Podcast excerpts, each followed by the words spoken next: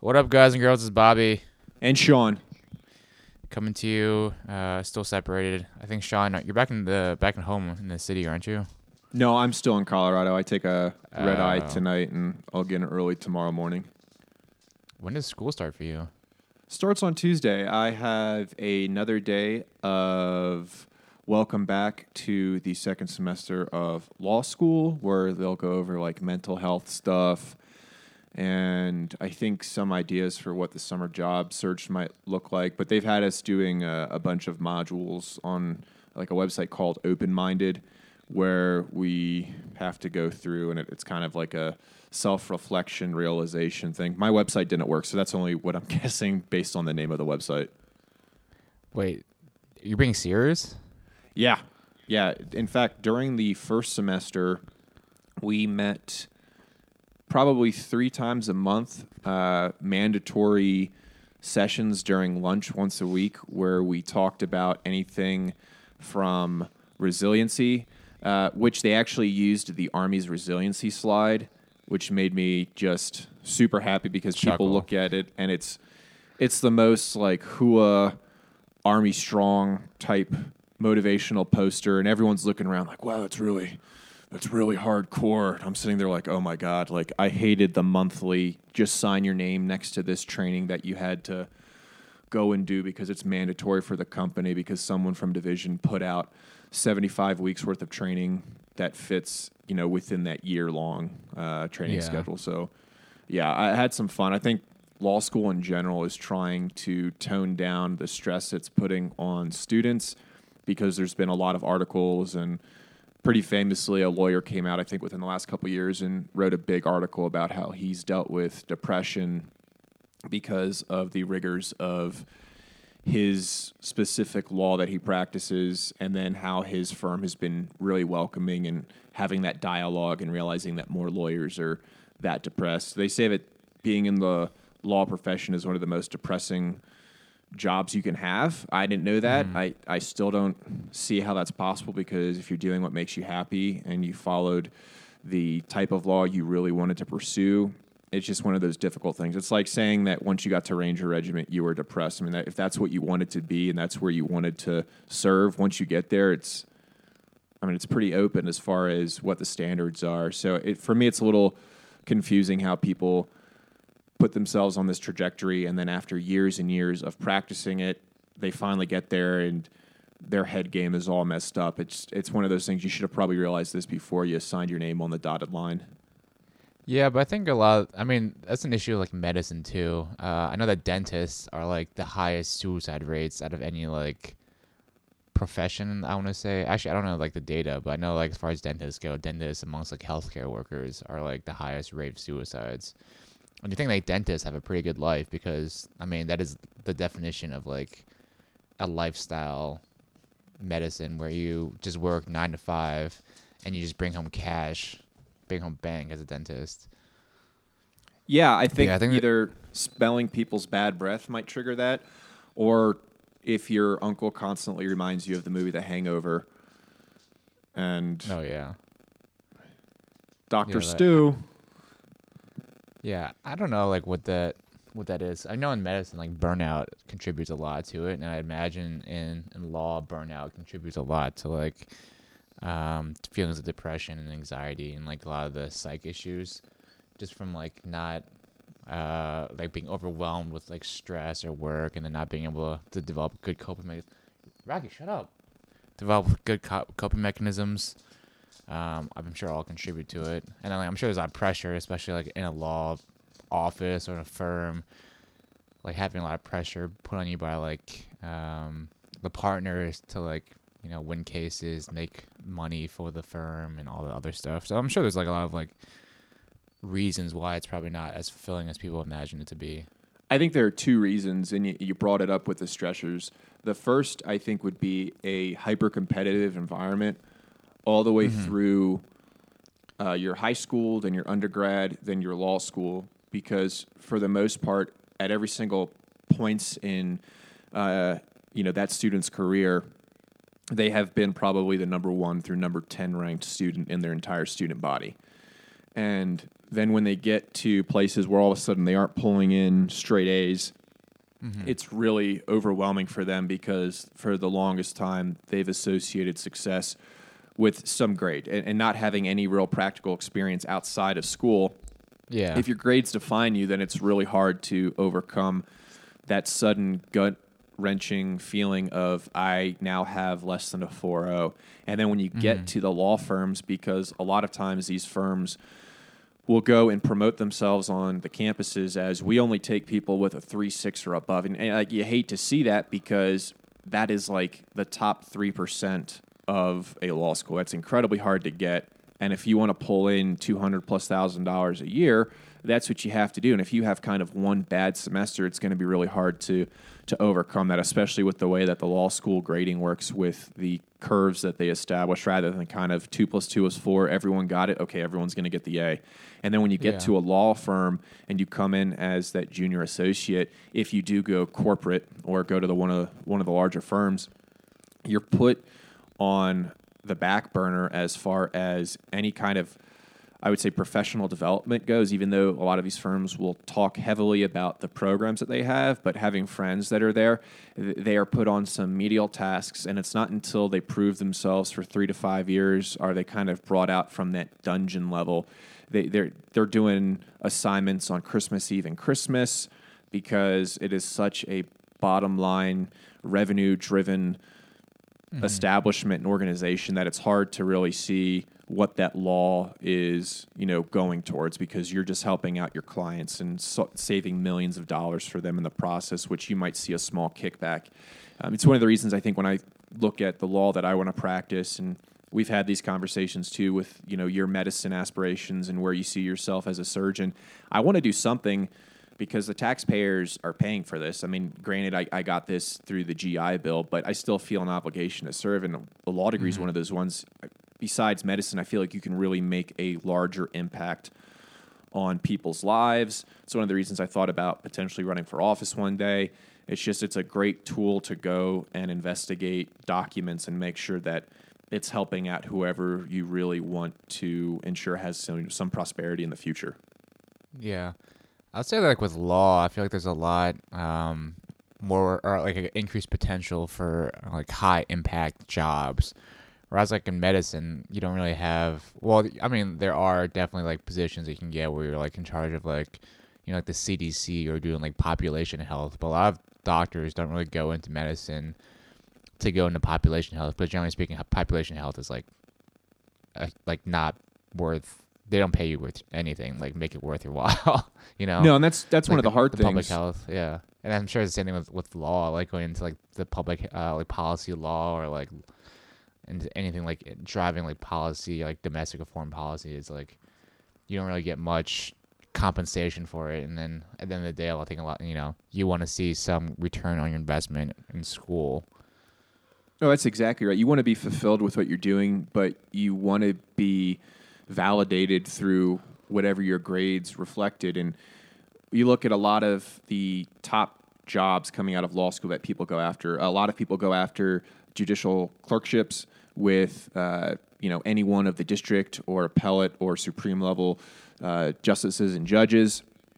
And it's a really prestigious job, but you do it for two years. You are you are making very little. Then that usually pays mm-hmm. off because you have been such a high performer up until that point that a corporate uh, position will make itself available for you, because now you have these inroads and you've seen how the law is practiced at the point at which it's adjudicated, uh, whether it's, you know, and you look at the district courts, they've got to see cases that range from civil to criminal and, you know, white collar, blue collar. So you have all this wealth of experience that you're going to bring to an organization. I mean, that's just one of them.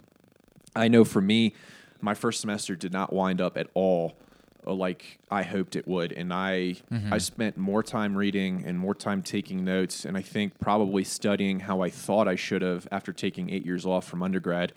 And it didn't pan out the way um, that I expected, and I have, I have to make some pretty big adjustments in order to be more successful for my second semester, which, you know, I, I don't know how you felt your first semester in, in med school, but, you know, it's oh, kind yeah. of... It's like a little depressing, like, holy shit, I just put all this effort in, and now you see your grades come back, and it's just, I thought I stacked up a little higher against my peers. Yeah, I definitely had like the same kind of the same uh, issue in my first semester, because I had taken well like four and a half, almost five years off between undergrad and, and med school, and like, you know, how I learned in at West Point is completely different from how I learned here in med school. Like uh, like uh, like in at West Point, like I'll be honest, like. Some of the classes were hard, but it wasn't like hard, hard, if that makes sense. Like, it does. I probably, looking back on it, I had like r- not the best like study habits. I just was able to rely more so on like my, you know, baseline intelligence or baseline like memorization ability versus actually like putting in work to like develop good studying habits and good um, like routines to support, you know, being a efficient learner. So, like, in med school, the first semester, I was, like, I took the first semester now just to figure out, like, how I actually learned. Like, what is the right way to for me to teach myself and how to learn? Because I had, like, no idea. Like, West Point, all I did was just, like, read the book once or, like, read a chapter and, like, outline the chapter. And that was all I had to do. And then I was done. Like, didn't have to, like, go back through my notes and have to, like, flashcards. Didn't have to do anything, like, alternative study methods. Whereas in med school, I kind of learned, um, like, how I study, the way I study, and, like, ways that I need to, you know, work on it. It's, like, my first semester, and I think in med school especially, the first semester was kind of, like, an easy semester in terms of, like, it's a lot of, like, uh, like biology and chemistry and, like, kind of genetics, like, kind of, like, this stuff that you should have gone over in undergrad. So at least with my med school, they structure the curriculum so that the first semester is a little bit of a lighter curriculum where you, it's, like, stuff that you should have learned already, but they're just going over again just to, like, reinforce how you study. So I don't think my grades were that bad. I actually can't remember kind of, like, how my grades went that first semester, but I think I was either average or slightly above average. But that, that's, like, my entire med school, uh, like, my entire med school academics was, like, slightly, like, half a standard deviation above the mean is kind of, like, where I sat. And I, like, applied for everything, like, For my standard, for my boards, I was about a half standard deviation, standard deviation above the mean, and then in, in my in my med school class and my academics, I was always about half a standard deviation above the mean. So that was like, I don't know, it just worked out for me that way. But the first semester was definitely rough, coming from, you know, coming from regiment, and then like being told, like, you know, being very task driven, like you have to do this by this time, you know, have suspension dates, and then going to, like, to school, and then there's no one telling you that you need to, like, St- read this by this date or study this for and understand this by this date. It's like you just have to be, you know, you're an adult, you have to be an adult learner, so you have to be able to prepare yourself uh, mentally and, you know, academically to be able to take the test at the end of the after after after a month, take the test. So it's like a lot of like um, being a, a mature like adult and being able to to learn and teach yourself and being disciplined enough to put in the time to learn on the front end. Yeah, and just not, not from, from learning it too, but applying it. And for all of those individuals out there that are thinking about it, you know, going to, to law school or med school, hit us up. I'll, I'll be happy to talk about it. So my grades for this semester, I got B's and B minuses. And law school is all based on a curve where the top, you know, per one hundred students, only about three might get A pluses, like, you know, three to ten might get A's, and then it breaks it down. So if you're getting B's and B minuses, you're typically in the the bottom half, bottom third of a class, which is an awful place to be in, especially if you're coming from the military, where if you're successful and very performance-driven, you find yourself either being the individual that's doing the briefs, coming up with the plans. And the big thing that I have to adjust to now, looking at second semester, is my undergrad courses were very math-heavy with economics.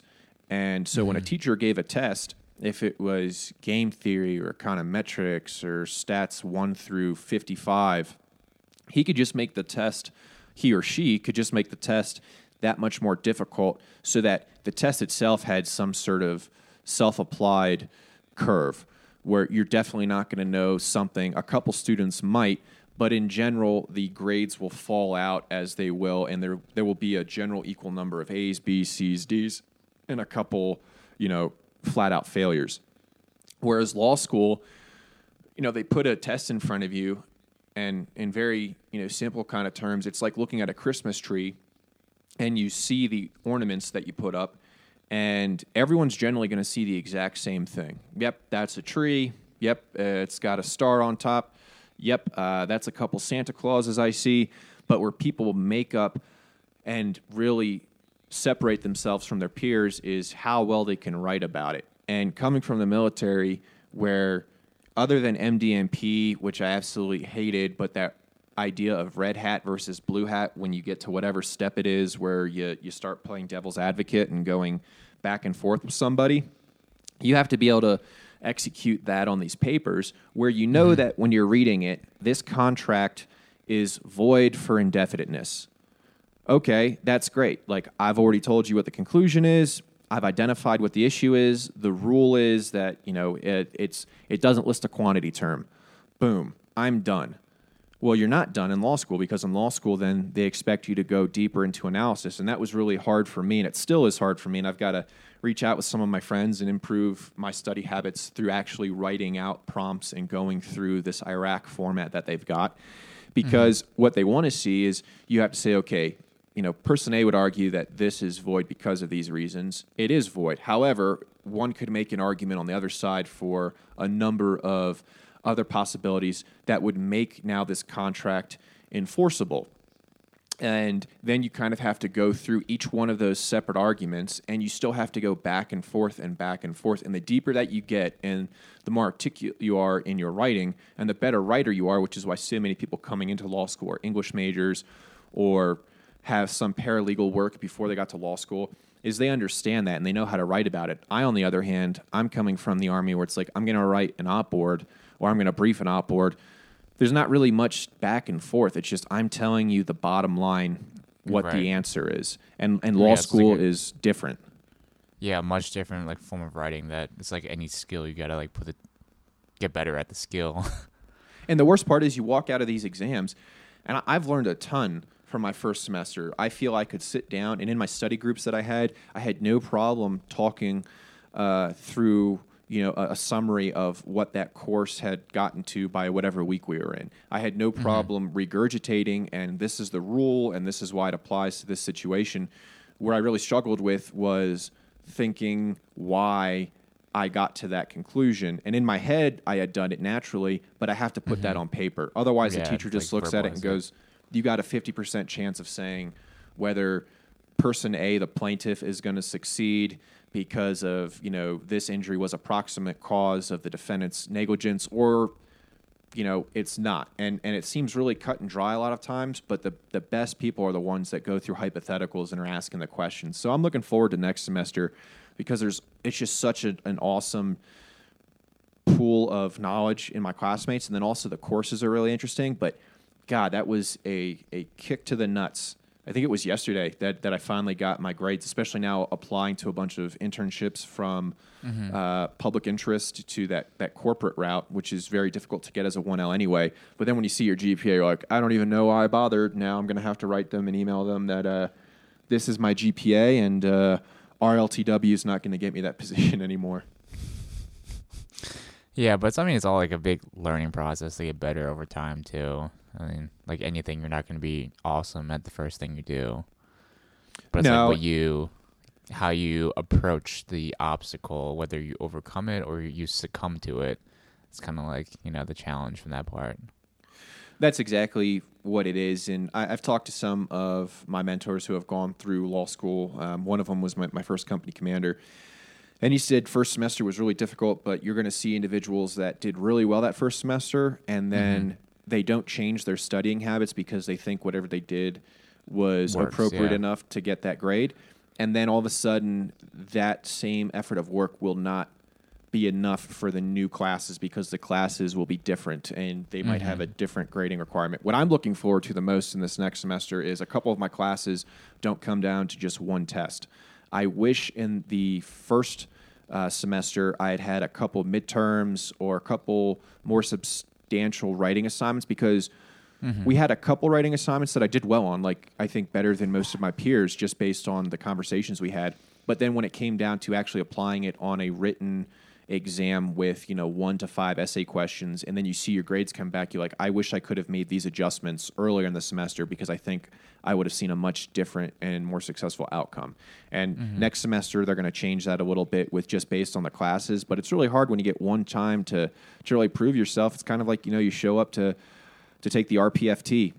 You know what's on the test, or you think you do, and then you, you just don't do as well as you had hoped. It's one of those, you have to be resilient and really step yeah. back, which, oh my God, that's why they had those classes for us this semester. It all makes sense now. It's all come together. It was for me. They were mm-hmm. doing it for me.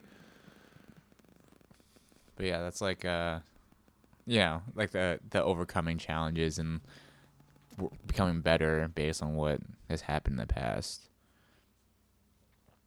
Yeah, I was in, in medicine. I was actually I just pulled up all my grades, and I to make you feel if it makes you feel any better, I was like a B, like probably average, like a B, B plus through my first two years of med school. Yeah, and it's like, I mean, I didn't do that great in undergrad, but like when you get B's and B pluses, you're just sitting there wondering, what? Like I could have sworn I was smarter than these people. Like, yeah, ugh, I guess. But I mean, I mean. Very good looking, but I thought that would translate a little bit more to grades, you know. Yeah. But uh, but uh, as uh, as far as med school goes, we don't have like a curve where, you know, it's more objective than probably you guys have. So like your grade's kind of like a grade, and like you're either right or wrong. So like, but but they at least send out the averages, and if I remember correctly, I was about like either at the mean or like like I said, like a half standard deviation above the mean. So. In my mind, I was like, yeah, that's pretty good. That's good. Yeah, I that's all I really want to do. I've I I don't want to be like below average. If I am slightly above average, like that works. That checks out. I'm. Oh yeah. I, I still feel, and it's in the last twenty-four hours, I've had like a really wide range of emotions, and mm-hmm. like sometimes you sit there and I you, you feel sorry for yourself, thinking, okay, they didn't understand what I wrote. I clearly got all the issues, or I spotted all the issues, but I need to work on myself. I have to acknowledge that I yeah, am not as... shortcomings.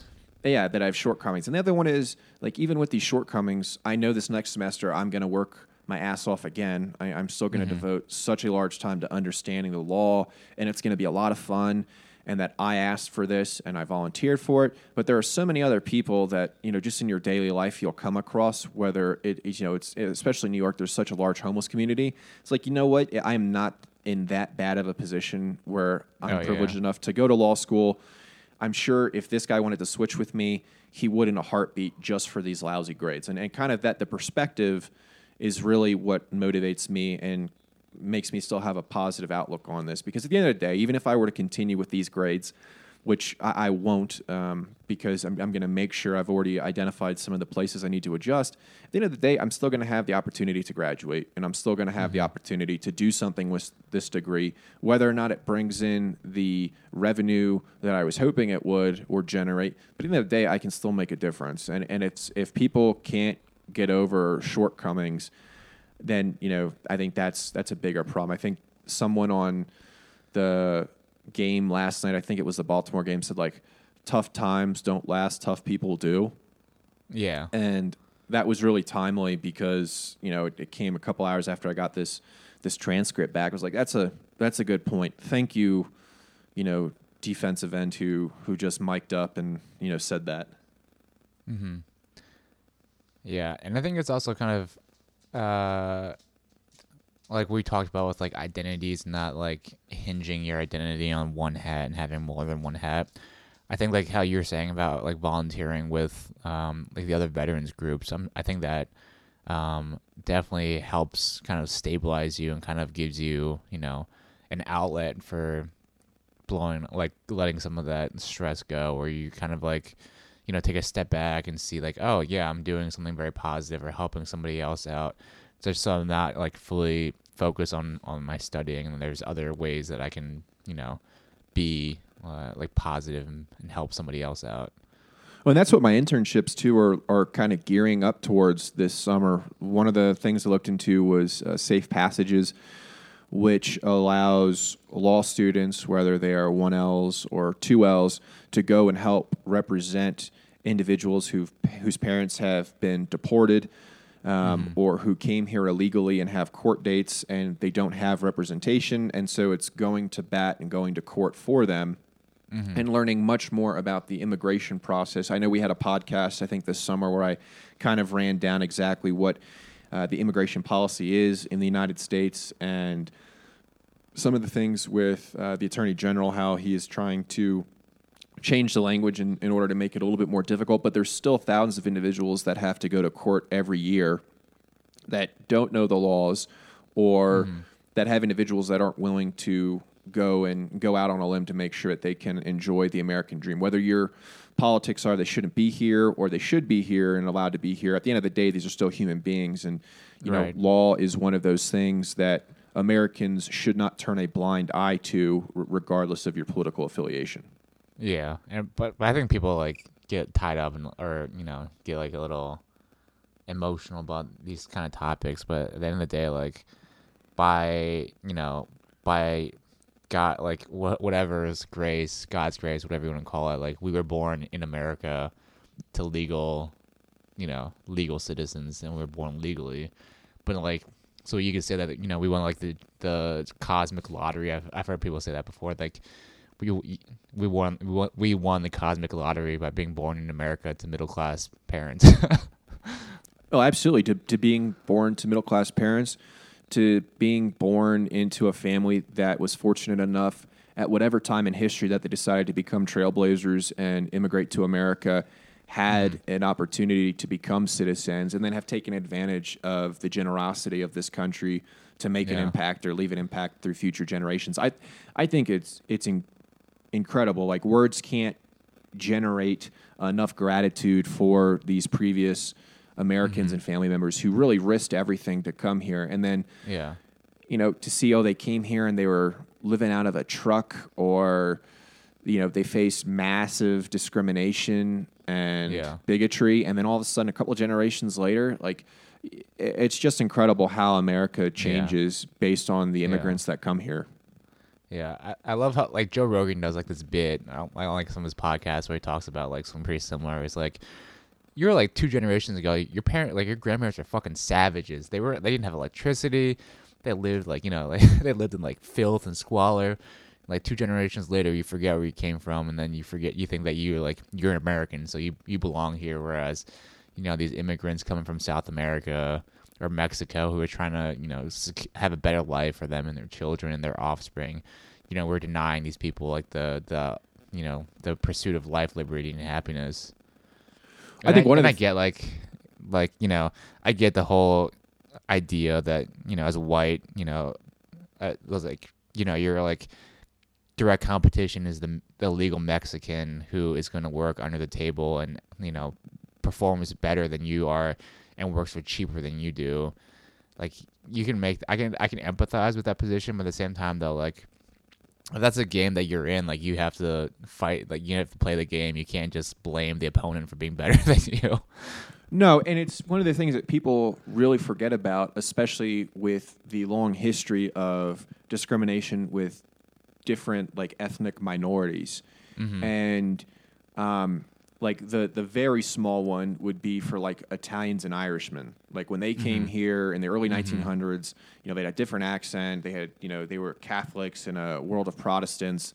Yeah. Uh, they weren't given jobs. And, and this is yeah. nothing compared to what, like, underrepresented minorities face, you know, even in the mid-nineteen hundreds to, to current day uh, with uh, job, uh, jobs and employment numbers. But, you know, back then it used to be, oh, you were Italian, you're not getting this job up in Philly. Like, no way. Yeah. And so for people fifty, sixty years later to forget that their family came here, probably, unless they came from Britain, not being able to speak English, the first generation of immigrants from South America are not going to have that privilege if they're fleeing mass poverty or genocide mm-hmm. or gang culture to say, you know what, let me take another year. I'm going to get my Rosetta Stone out. I'm going to learn English before I come here because this bitch at Starbucks is going to get really upset uh, if I don't know how to order correctly. Like, I think that is mm-hmm, one of the most mm-hmm.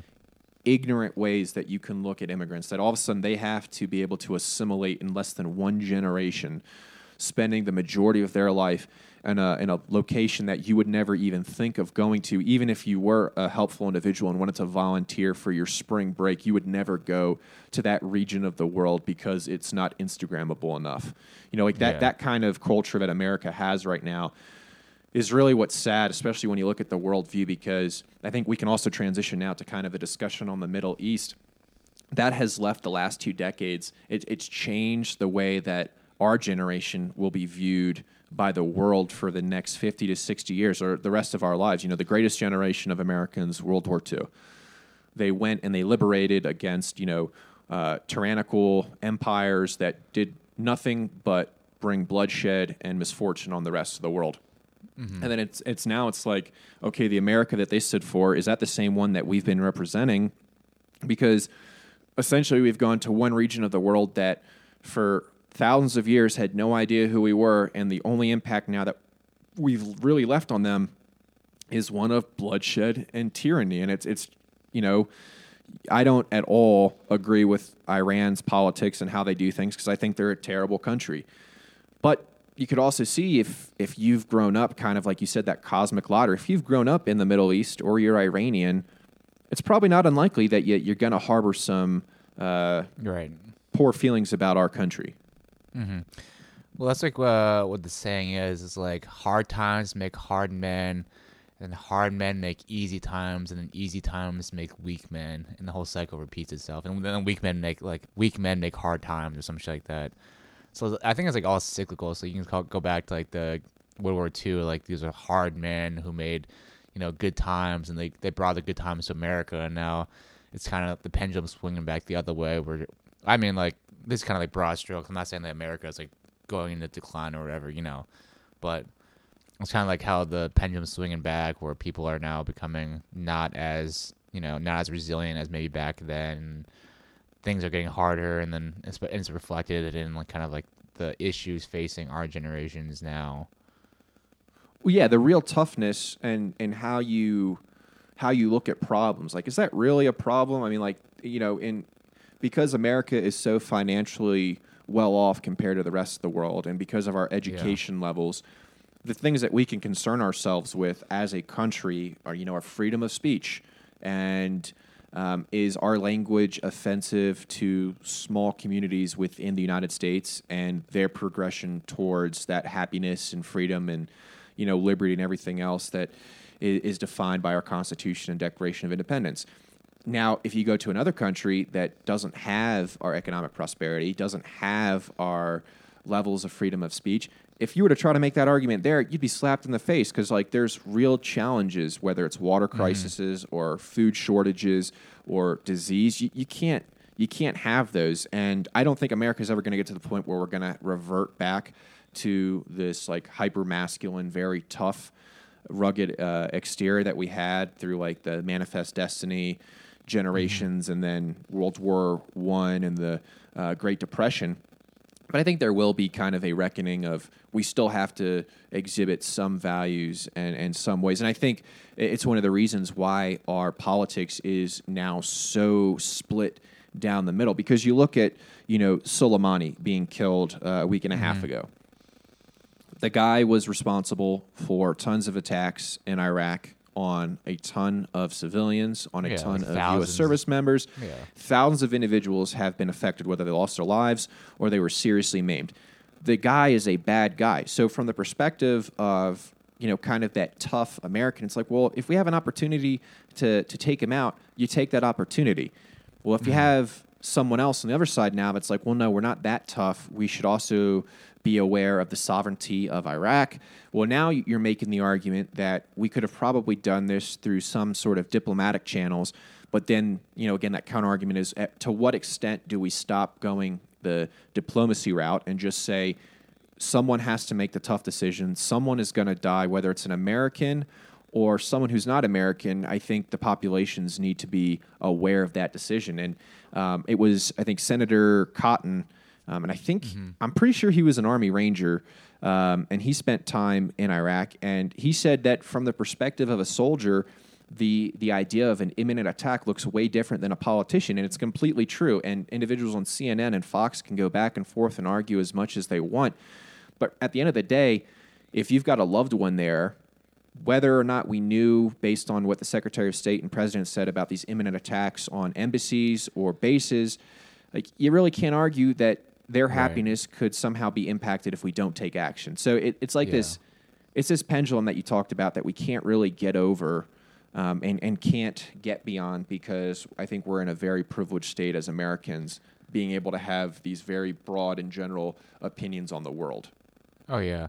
One of my favorite, like, pastimes is uh, I follow N P R on Facebook. So one of my favorite pastimes is just to read the comments on N P R articles. I'm like, this is just one big giant echo chamber where everyone talks about, like, I don't trust the president. Like, why won't he tell us why, like, what attack there was going to be? Like, why can't he tell, like, reveal the sources that, you know, he, that Americans were in danger?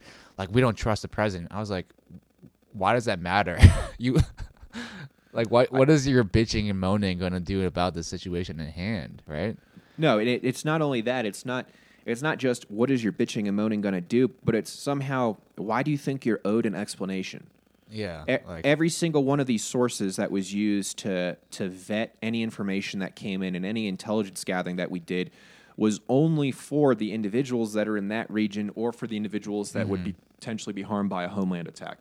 Yeah. You like don't have a security clearance. yeah, yeah literally top security. secret. I mean, h- how many times when you were deployed the first time in a conventional unit, Uh, did you sit there and go, well, how do we get this information? How do they know that I have to go uh, and interdict, you know, along this route in, in southern oh, yeah, Afghanistan? Yeah, yeah. And then all of a sudden yeah. you, you get to regiment, you're like, oh, now I see where we get this information. But yeah, that there's yeah. like that you were vetted before you even got your clearance, before you went and got yeah. a top secret.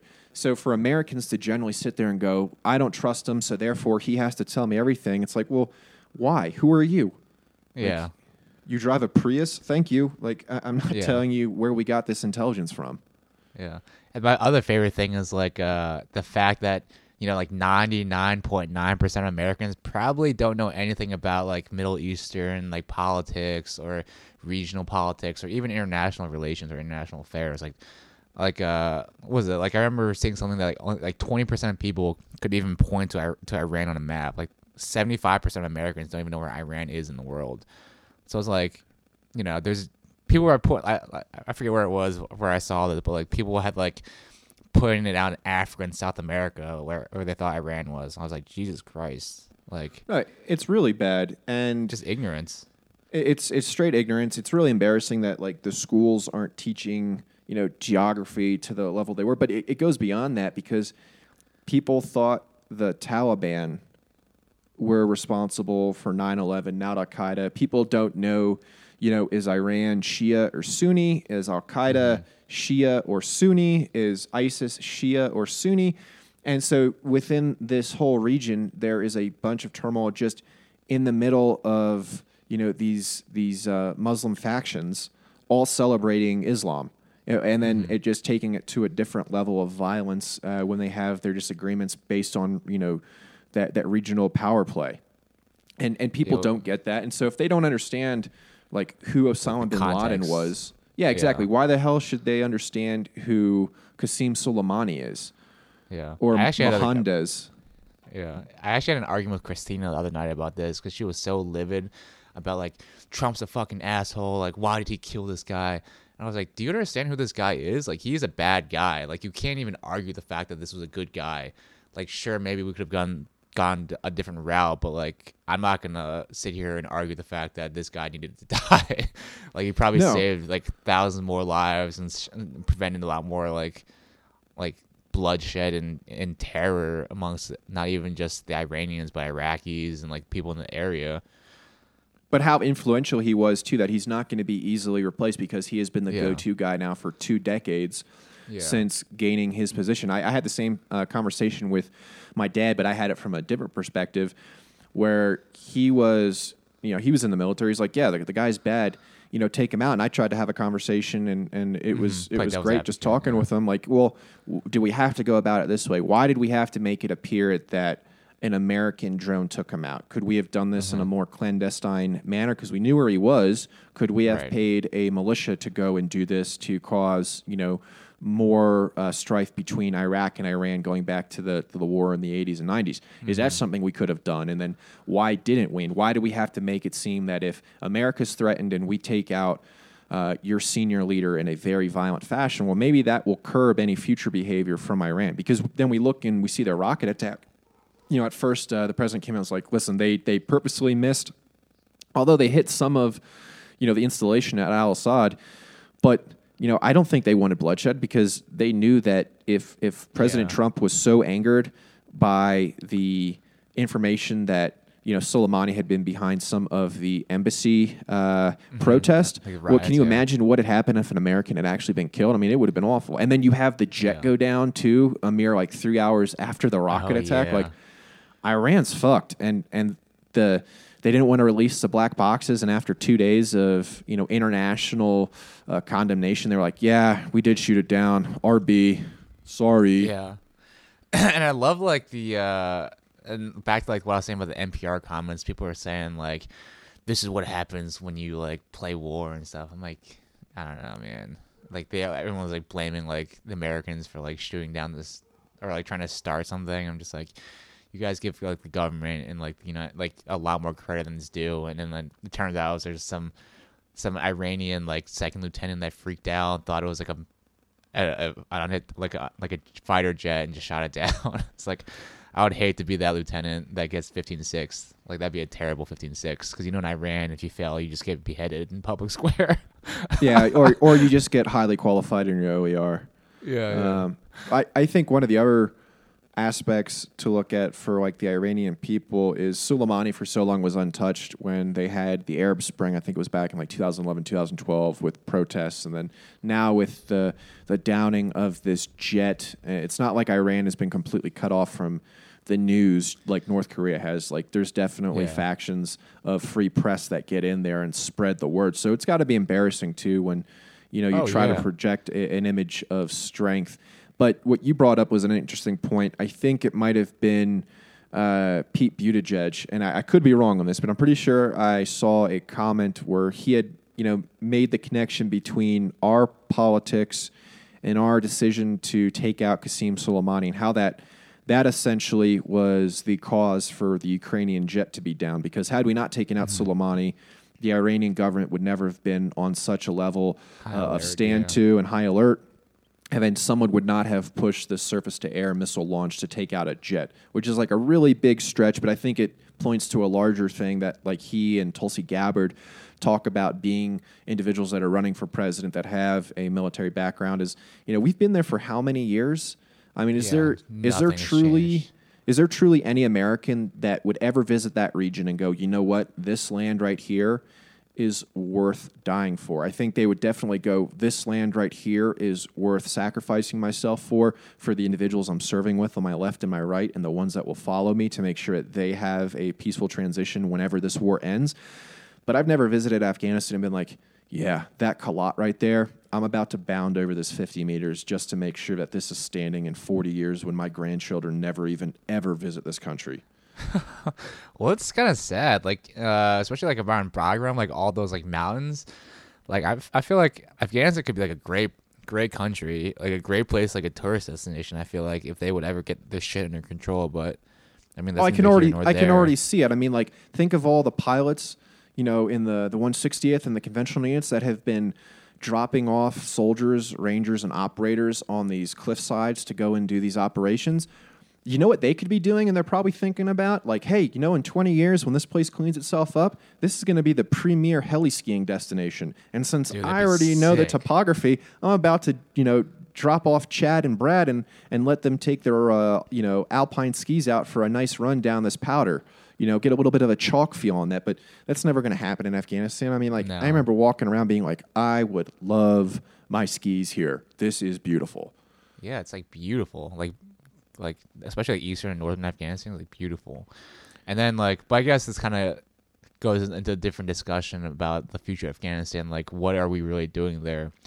But then you also like bring it up with like can bring up the fact that you know Afghanistan has like trillions of dollars of unmined resources, natural resources, that China is fully getting into it too. Oh, so they've they've been buying them. That, like yeah, they, we're not even uh, buying, the- just like being there. Rare earth and, minerals. Yeah. But like it's the same thing that China's sitting. doing with the the One Road uh, project. They want to, you yeah, know, the Silk, the Silk Road, Road two. Yeah. What they've done in Pakistan, what they're doing in Africa, because they lease out these ports. They lease out these giant infrastructure plans uh, at rates that the individuals cannot pay back because they have all either been um, increased when they miss uh, payments, so you have to pay the entirety, uh, you know, in, in one um, one single payment, or or they're too aggressive for the population to afford, and then they own that. So mm-hmm. I'm sure that's what they're doing in Afghanistan. They probably pitched this to yeah. somebody that, hey, you own this mountain. We're going to resource it from you. If you fail to make a payment, there will be a, a penalty clause that we throw in this contract where either you have to pay us the, you know, the maturity of this loan value, uh, or we are going to actually uh, possess this land as the, you know, people of China, and it's no longer now part of Afghanistan. I mean, that's that's yeah. what they've been doing all over Africa already. It's this U S is behind. Yeah, and it's also kind of interesting, too, like uh, kind of the military and security aspect of it. Because I remember reading something about, like, Chinese P M Cs are now becoming, like, very, very, are getting better. And that there was, like, some, I, I don't know, like, how where I read this or, like, where I, I learned about this, but um, how, like, China's using their positions in, like, Afghanistan and Africa as ways of using, of developing their own, like, T T Ps for the army and, like, developing, like, combat like experience in their in the military, which is kind of fucking scary if you think about it, because you know if if this like China's China's military has never really been in the full like war, and that's kind of like what America has as an advantage against all the other like you know, against like North Korea, China, and like Russia, is that we've been fighting for you know years now, and we have a lot of combat experience. But all these other places like like Russia has has a decent amount of combat experience with like the Ukraine and all this other stuff. Like China hasn't really like fought anybody ever really since like you know since like the Communist Revolution in nineteen forties. Oh, and speaking of China, uh, have you seen World War Two in Color, like key moments on Netflix? Oh yeah, that's a great Netflix show. I fucking love that show. Oh my god, I I love the one where it talked about dropping uh, the A and the H bomb on Hiroshima and Nagasaki. Uh-huh. And uh, the conversations that individuals had following, you know, the declaration of war by the Japanese with Pearl Harbor, uh, to, you know, what the landing would have looked like to make D-Day look like, you know, a walk in the park getting on yeah. to, to mainland Japan, and just like the decision making that went into that. But then, you know, get, getting back to the Chinese, you know, uh, how many individuals they estimate were killed by the Japanese for Doolittle's raids when he landed and his forces landed in uh, mm-hmm. occupied China. Yeah. And then all the fighting, you know, in Manchuria, and just, you know, the, the absolute brutality of the Japanese against the Chinese. And then all of a sudden they have the Civil War uh, right, right after, as, uh, you know, Mao was hiding up in the mountains during during that before he was he would have been wiped out had the Japanese not invaded in the thirties. I mean, it's it's unbelievable. What a great series. Yeah, uh, but that's kind of interesting too. Like, I think it's like super interesting, and kind of seeing how this is gonna play out, especially on like the international and the, and the global scale. Like, is China gonna start challenging America um, for not only like economic power but military power too? Because you're seeing them, you know, extending their influence to even to Mexico now. Have you ever heard? Um, I was actually listening to Joe Rogan's podcast like today. He had this guy on from Mexico, like this Mexico security consultant. He talked about how China is now sponsoring like lithium mining in, in Mexico, so, kind of like similar to Afghanistan and Africa, where they're now extending their influence into, you know, North America, and how they're able to like deal or like uh, negotiate with the cartels and the Mexican government to get access to these resources. And then, you know, that's like direct way of influencing into North America, and it's kind of crazy if you think about like the broad spectrum, the broad picture, and kind of the overall like three D chess of the of international relations, and how China's really masterfully playing this three D long game. And that's kind of like the Chinese uh the, like practice is it's, it's not like a five year ten year plan, it's like a fifty to one hundred year plan of of you know future looking in the future. It's crazy. No, it's what they're they're planning for, because as a population, they still understand the idea that what the their generation contributes uh, will be like sustaining their future generations. And I think we are yeah. way too near objective focused as a population. It's mm-hmm. someone in a, might have been a podcast or a T V series, was talking about the pyramids and uh, going and seeing all of these gigantic pyramids in Egypt and these tomb structures, and knowing that the time that it took to make one of these pyramids was much longer than the average lifespan of even a pharaoh who would have used the pyramid. And this individual was like standing on the cliffside and looking over this great valley and said, you know, I don't think Americans in general at this point in society's history would be able to have the patience to wait for something so great to be constructed. Oh, yeah. Dude, like and America's history, we, we haven't been around for like two hundred fifty years yet. No, and so the idea that what we're doing now, you know, is going to be beneficial for individuals fifty years from now, I think Americans are a little bit too selfish uh, to, to, again, have that and exhibit that patience. Well, if you think, well, that's like a, another cool topic you bring up, and like kind of a kind of what contributes to that. Like in America, like the, the way the political system is set up, it's what four year election, so you have four years to to get your shit, you know, implement your shit. Whereas you look in China, which has been around since, like, what, two thousand B C, with the emperor since two thousand B C. They've had, like, millennia of history where they understand that, like, you know, they've had leaders that serve their entire life, like monarchies and emperors and shit. So that plays into the kind of, like, their, their like, cultural zeitgeist or cultural understanding of, like, like influences of, you know, about the long term. Whereas in America, there's been no, like, you know, sustaining long-term presence. You can think about even like with England and the U K, like having the the monarchy, even though they're not really, it's more of like a figurehead now, but they have that in their in that history and that and their cultural, like uh, cultural understanding that there is, it's a long game, and that doing like a short-term, like achieving something in the short-term doesn't necessarily translate into something long-term. Yeah, and I think though what you're also forgetting there, uh, Bobby, is uh, I still haven't seen any thank you from China to Matt Damon or Pedro Pascal, because we talk about the Chinese history. It would have been wiped out by those alien dinosaurs if not for them uh, defending the Great Wall. Oh, um, yeah. Great movie. So I, I think that's something that, again, we as Americans, we really have to look back and go, hey, you know, maybe we did. We are actually the founders of China, which I think that's a good way to look at it, right? Like Matt yeah. Damon, like... It's kind of the kind of the white savior. That's all I'm saying. Like, thank thank God for Matt Damon and Pedro Pascal. Yeah, and for those that don't know what we're talking about, there was the movie The Great Wall, which is from a couple years ago. That, yeah, that's what that's what Sean's referencing. There were uh, dinosaurs, yeah. see, and they were controlled by these mother dinosaurs, and they would attack the Great Wall, and then they burrowed underneath the wall in a feint. And uh, got all the way to the capital city and the Imperial Palace. But then Matt Damon figured out how to fly a balloon, uh, and he took out the the mother the motherboard, the mothership. Yeah. Uh, what do you think that uh, is lacking in like American education, the American education system? Like, I feel like I'm pretty well read in terms of like history, but I still recognize the fact that like I don't know that much when it comes to like a lot of history, and like I just can look back and like remember like in high school reading like a people's history of the United States and like thinking, and, and like at the time I didn't really understand why I was reading this stuff, but like looking back on it now that I'm like almost thirty years old, looking back on like my education and seeing like, you know, these little bits and snippets of things that I learned at certain points of time, how it's like directly influenced and changed kind of my perspective on things.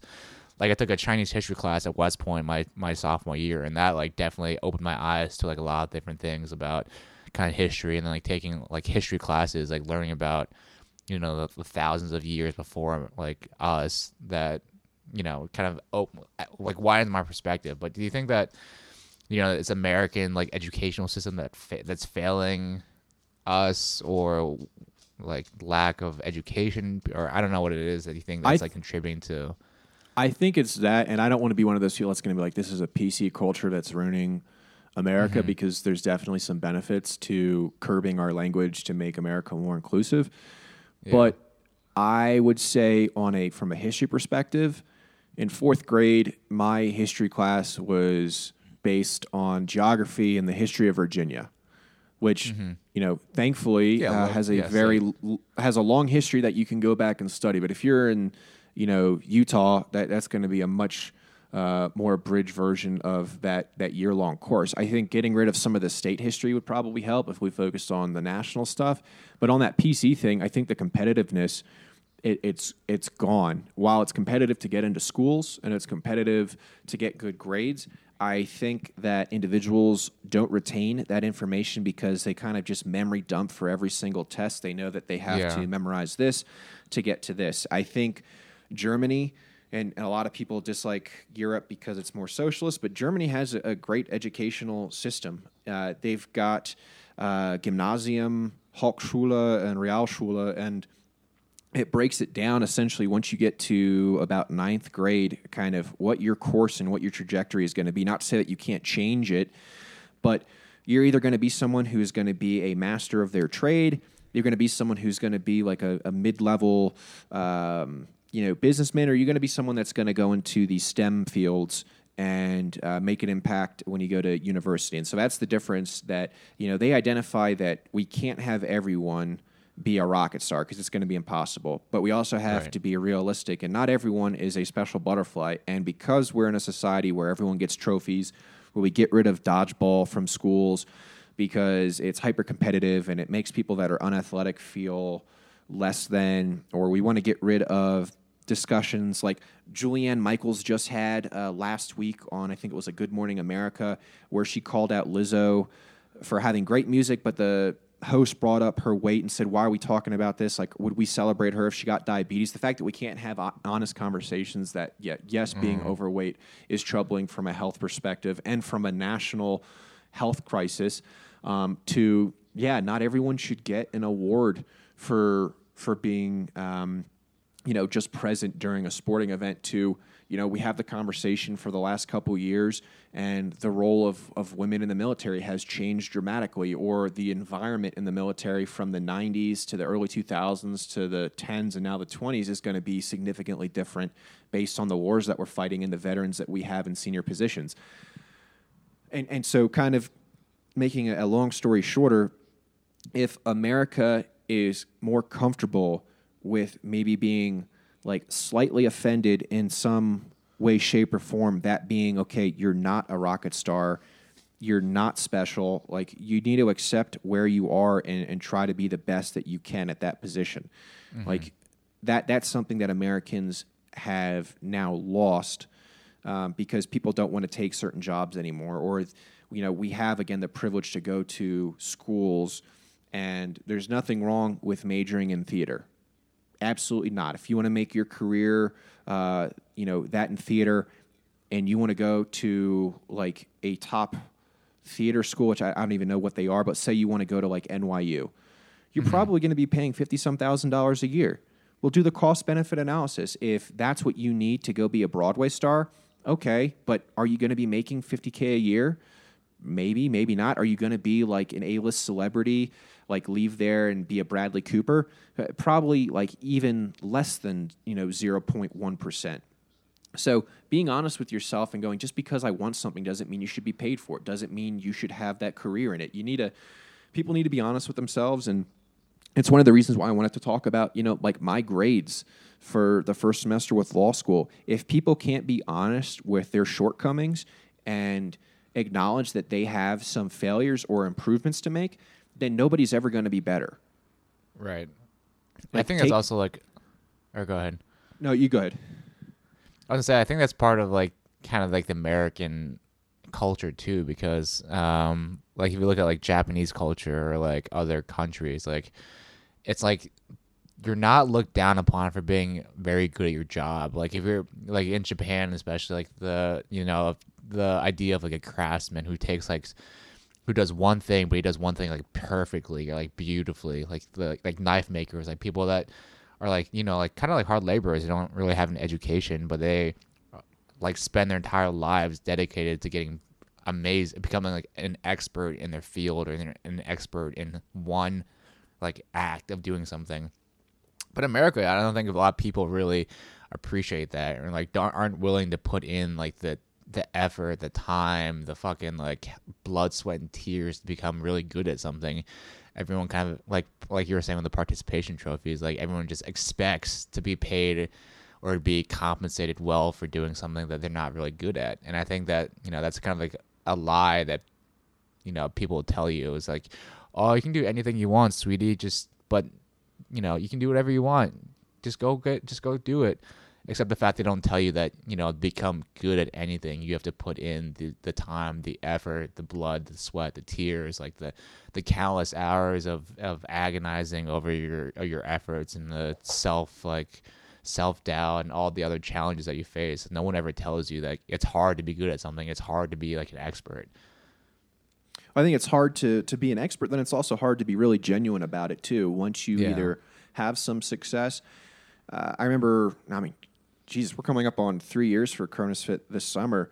But mm-hmm. when we first started this thing, like there were, there was such a small population that we could even have any influence over or uh, discussions with.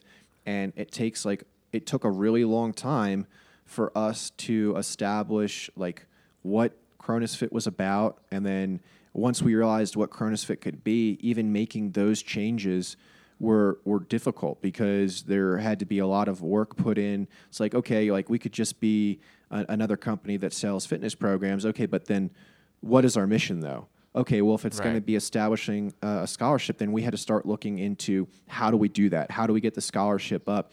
And, you know, so long as we were helping somebody, like that was that was the validation for the company. And that's like, okay, now we're continuing. But, you know, you see a lot of people that want to start something and, because again, because kind of the Instagram culture, not to rip on Instagram, because it's one of the things that has kept Cronus Fit going for a long time.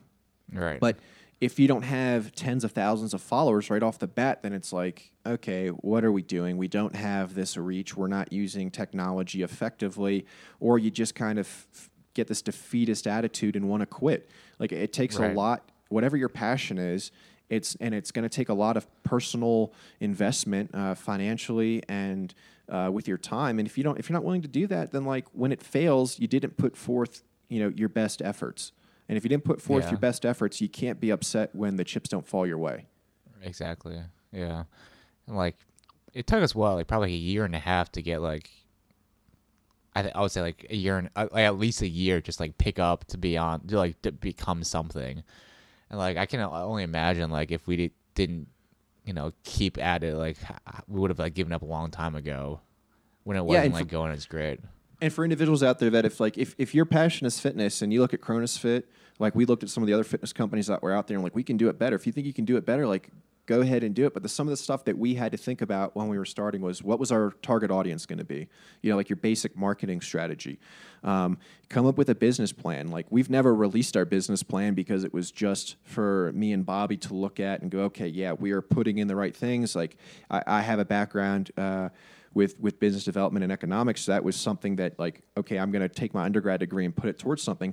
But then you got to go and, and make connections with individuals that are in the industry. Do we want to have uh, PhD partners? Do we do we want to go after that first uh time company that reaches out to us and wants to, you know, have us market for them? I mean, how many t-shirt companies that, you know, had stuff like, you know, I am a lion, follow me kind of stuff do we get, you know, emails from, or like, this is not our brand. I don't know, yeah. like, how much you would financially provide for us, but I, I'm not, like, I'm not a bang spokesman, uh, you know, or a personality on Instagram um, that's, you know, trying to, you know, cash in on that kind of thing. So it takes a long yeah. time to start up even the small things and getting the website going, and then, hell, the taxes and, and trying to go through the I R S and get, you know, for us, the, the nonprofit side uh, established. I mean, I it would be a pain to be a for-profit company to try to figure out exactly how much uh, from donations and revenue we would be giving. And it's way easier for us, again, because of our mission Uh, to be a nonprofit. But I mean, all these decisions mm-hmm. you have to think about, and it's not something that we had the answers to day one back in May of two thousand seventeen. Yeah. It's just like, like I said, like the, the blood, sweat, and tears, and like the countless hours of getting better. And people ask me, like, ask us all the time about like how we got so good at, you know, quote unquote good at like programming or like doing what we do. And it's just like, honestly, just time and doing it over years. And just building up your skills over years. Like nothing Like, no one's going to be a master the first time they try it, or no one's going to be good at anything the first time they try it. You have to, like, put in the time of constantly refining and, and building upon prior successes or failures to, to, to truly really um, to to to manage your craft, to perfect your craft. Yeah, well, who's the who's the dude that runs that uh, Nick? Uh, he's got a YouTube thing. He's huge. He does protein now. He's got like a pretty cool YouTube series where he did like an Iron Man. Oh, he did like Nick Bear. Yeah, Nick Bear. I mean, like he had one video that he talked about how his company was started.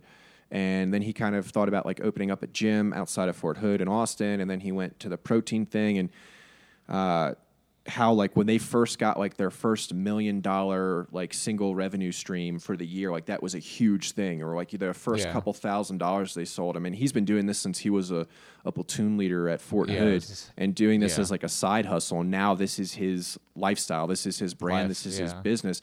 I mean, that's the kind of stuff that it, it takes. And the populations for fitness and for health are only going to get larger as populations increase. And probably healthcare at some point is going to subsidize the fitness industry rather than prescribe medication.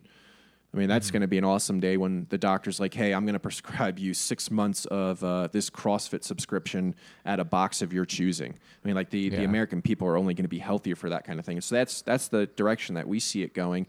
But again, knowing who you want to partner up with and knowing who you want to start with, it takes a lot of investment time-wise and then knowledge. And Bobby brought up uh, fitness programming. Like, I fortunately had a running background. So when I was preparing for Ranger School, uh, RASP, you know, like I knew exactly what I needed to do for my running. I knew how to tail that for the distances. Bobby, uh, you know, strength team, um, has been doing functional fitness and, and doing like the CrossFit regional stuff for a long time. Like, so you just, you find out what you're, you're better at and you're good at. And if you don't test your stuff either, then like, I'm not going to tell you guys to go out and do a ten or twenty mile ruck if I've never done it myself. Like right. you got to you got to test your program. I mean, that, and that's the big thing. After a couple of years of doing this, you know what you you would benefit from, and if you're the test subject and you know what the general test subject is for these schools that you had success at, like, build something off of it. Right. Like not to say, yeah, for sure. But I, I think people like you only see the final product, and people. I think that you know either encourages or discourages people because you only see the final product. Like you see us as like see Cronus Fit as it's like this big like. Thing, but you didn't see when we started like the kind of the difficulties in getting it up and running, especially like I mean like like, for, like Nick Bear, like talk about Nick Bear, like you see him now where he's like a huge like he run has like a multi-million dollar company now, but you didn't see him you know eight years ago when he started like making supplements in his fucking living room, you know, so you only see the final product, you don't really see the growth or like the the steps along the way. Have you ever read the, the book Shoe Dog by uh, about Nike? Oh yeah, uh, Phil Knight and, and how he started yeah. you know, designing the waffle and yeah, it's, it's like, awesome. Yeah, if you think like you look at Nike now, it's like this worldwide multi-billion dollar company, but like in the when it started in the nineteen seventies, it started in a guy's garage. Same thing like an Apple, like Apple started in Steve Wozniak's garage, and all you see now is this huge global multi-billion, maybe trillion dollar company, but you don't see like. The literal blood, sweat, and tears that was put into it in, in this infancy. So I, I used to run. I used to run in Nikes. Um, I had the Pegasus for my like middle distance shoes. Uh, the waffles based on his waffle design, uh, where he literally took you know the composite material to make the soles of these shoes, and he used a waffle iron uh, to to you know make a new grip style. Uh, mm-hmm. That was better for track and better for trail. I mean, like that's the kind of stuff that that ingenuity uh, that you know, if you have the passion for it, you go and you do. Yeah, and you can't get discouraged. Like you have to like if it's something that you're passionate about and it's something that you want to do, you're gonna you, like you have to understand that to be great at anything is requires thousands and thousands of hours of effort and you know not sleeping, of sacrifice of of not, you know, of giving up on lots of other things to become good at your craft. And I think we oh, talked talk- about it before. Yeah, about, like, to be, like, a master or, like, to be good at anything you, requires you to sacrifice immensely in your in your personal life and everything else in order to become good at what you want to become good at. I mean, just look at Chandler Smith. I mean, like, yeah. a couple of years ago, he loses part of his finger changing out the, the skirt on a tank and has a couple years of trying to make the games. And then is he is he he's in first place right now, right? The Mayhem Classic? Yeah. So he's in first or he secured himself a, a, yeah. an invitation to the games again. Yeah, twenty-second in the world in, in the CrossFit Open, but like Like you, you look at guys like or like athletes like that, and you think like, oh, like he's a fuck, like he's a you know, he's just good. Like he, you don't see the fucking decades and years of training it takes to get to there. Like I remember, I'm so I I, I know Chandler. I've known Chandler for, I guess, almost a decade now, because I met him when I was a senior and he was a freshman at West Point. And he was, we went to a couple competitions together, and he like destroyed everybody. And I was like, this dude's like fucking, he's gifted. Like he has, he's really good at this stuff. But he's like eighteen years old, and like you look, this was like two thousand eleven, and like ten years later, he's like knocking on the game, on the like going to the games, like nine years later. Yeah, didn't he but finish top think, twenty like, last year? He made like the yeah, second like top to final twenty. Cut. Yeah, but like if you think about it, like you, you look at people at their current state. But you don't see like the years, decades of hours of like sweat, of like fucking destroying your body, of sacrificing everything else besides like your one goals. Like I remember, um, like he was he was telling me like he like would just train, like wouldn't have like, he didn't really have a social life. He would just train and just work out, and like he was sacrificed. You could like say that he he, could, he sacrificed a little bit in terms of his like army career to like you know. But he still, like, did pretty good. I don't know. You, you just, like, don't see all the work that goes into it. And you just, people all just automatically assume, like, you know, oh, he's just naturally gifted, or he's just, you know, using steroids or whatever, like, excuse that people want to use. But at the end of the day, like, the difference between you and just, like, a just a general you, the difference between you as, a, as an individual versus, like, you know, like, Michael Jordan or, like, any successful person is that The one, the person that's successful is the one that's that's willing and puts in the hours, the years, the blood, the sweat, the tears, the sacrifice to get to that point. And then like, you can't really just attribute it to like you know like he's naturally gifted. No, like he may be naturally gifted. Yes, I'm sure it, it does help some, but like it d- still requires years and thousands of hours to get to that point. And people just you know just naturally assume like oh you know. I, I could do that if I if I had the time to do it. It's like mm, you probably couldn't. No, it, not not not in today's day or era too, where there's so many people that have already started on that trip and that journey. Yeah, and it's just like I I, I just it really bothers me when people say like, "Oh, I could do that," and like it's no big deal. Uh, it's definitely. I mean, it's one of the things you put in hard work. You you know, be somebody has kind of been our motto. Yeah, yeah, hard work pays off. Um. Yeah. Uh, anything else going on?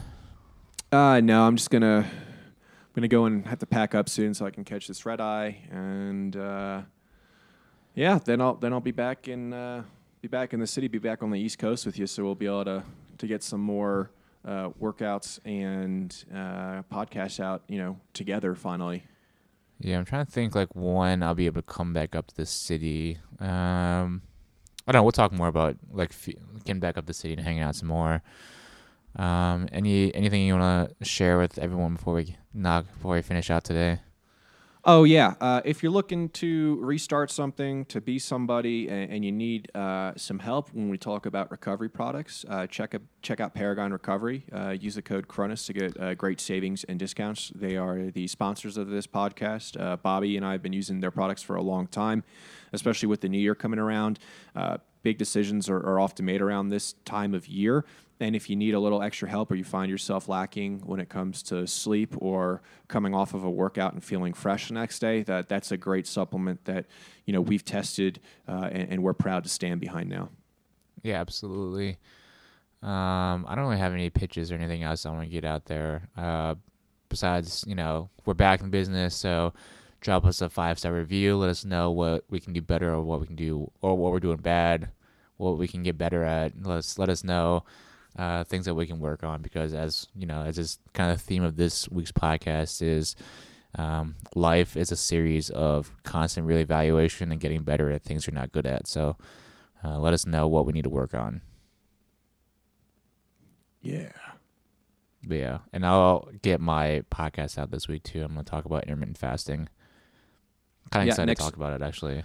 Next week's Weekly Dispatch is going to cover uh, the release of the trial documents for the Senate impeachment hearings uh, and subsequent trial and uh, what Jerry Nadler is probably going to present to Congress um, in his pitch for the, the two charges that they brought against President Trump. So we'll get into a deep dive about that and then whatever else the fallout is from Iran this week. Oh, yeah. Speaking of the impeachment, I have a hot take on the twenty twenty elections real fast before before we break. My hot okay. take is that tr- Trump gets reelected, Democrats hold the House, and the Democrats take the Senate. That's my that's my hot take. I mean, I, I could definitely see it because uh, Secretary of State, I don't think, is running in Kansas uh, this next year. The individual that is running for the Republicans is a very far-right individual um, and is probably seen as not someone that's going to represent the state. So I, I would generally agree. I don't think the Democrats have any front runners. I think no for presidency. May, maybe uh, the mayor from New York City would have, you know, been a good choice if he had decided to enter the race, you know, more than two months ahead of the Iowa caucus.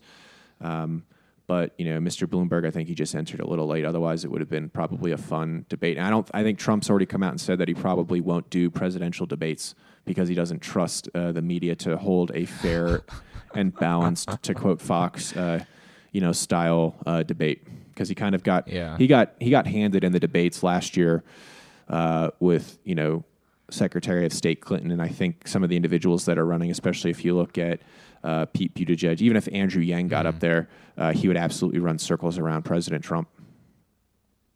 Yeah.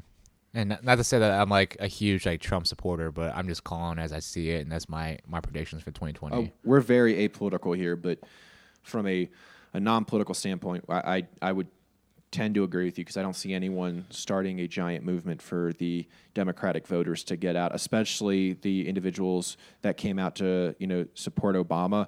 Uh, I don't think we're going to see that large of a turnout from the younger population uh, or the older population in support of a, a Democratic presidential nominee.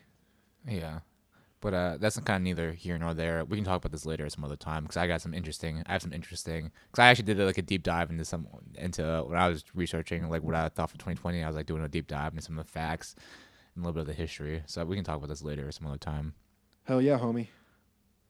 All right, brother. I will catch you later.